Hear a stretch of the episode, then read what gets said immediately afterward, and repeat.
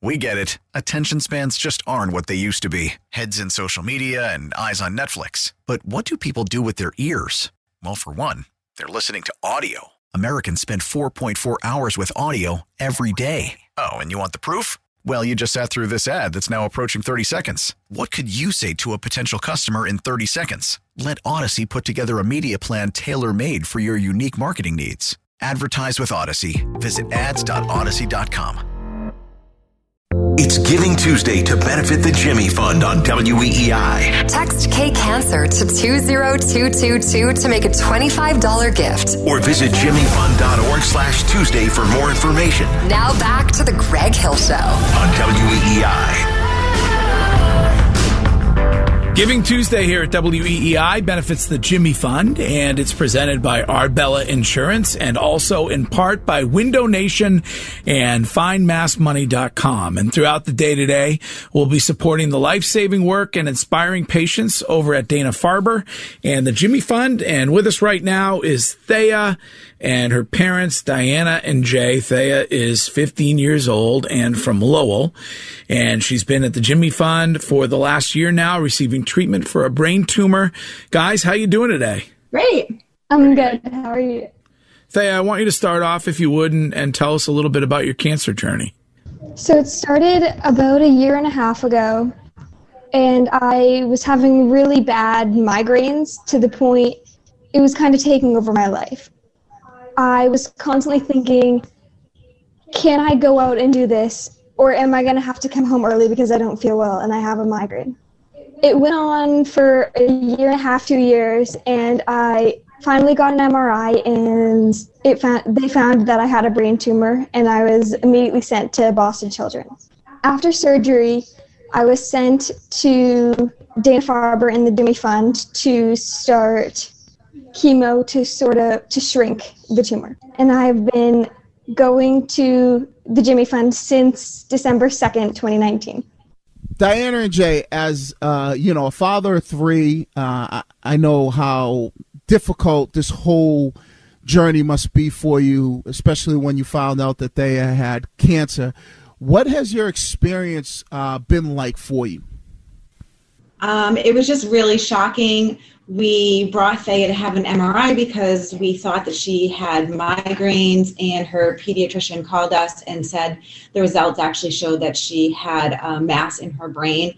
Um, so immediately she uh, we had to take her to children's and she was admitted and it was just really a whirlwind and it was just crazy but we were just just shocked Thea, it must have been scary for you too. I I was kind of in shock when it happened. It didn't really like hit me that this was actually like real until I was there and we had like the chance to settle down. But I knew that I was in the really the best place in the world to be treated and that I had the best doctors and the best nurses that you really could have. As parents, as you guys watch your 15 year old daughter take on cancer the way she is, you must be so proud of her. it's she's been amazing um, throughout every you know from the second that we were told to head into uh, to the hospital um, you know i distinctly remember 12 hours after her brain surgery she's in icu and she was sitting up doing math homework which is blows my mind because i'd be like hey, I'm, I'm gonna take a- Nerd. Wait a minute. We got a we have a nerd alert over here. All right, don't listen to them. Nerds make a lot of money. Can you guys talk about why you wound up making the decision to choose Dana Farber? I mean, it's just sort of an automatic decision, I guess. When you live around here, we're lucky in that uh, even though it's we we had to go what we had to go through, uh, we live in the best place in the world. To uh, you know, if if you have to be going to something like this, and uh, you want to live here and have access to the hospitals like you know Dana Farber, it was it wasn't even a choice. It was just automatic. This is for all you guys. When you think about the Jimmy Fund, what makes it so special? The relationship between the the kids and the staff is just amazing. Pretty much everyone there knows who you are and they're always there to help you. And no matter if it's like my nurses or other nurses, they all want the best for you.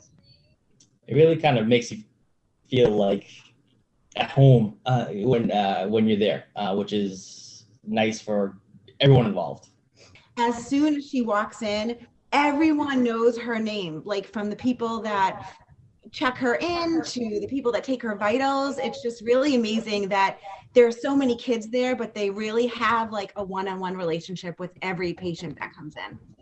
Thea, you've been dancing since you've been two years old, I think, which is amazing. You've also done it on a competitive level as well. How have you been able to stick to your routine, your normal routine during treatment? And are you still able to do a lot of the things that you love?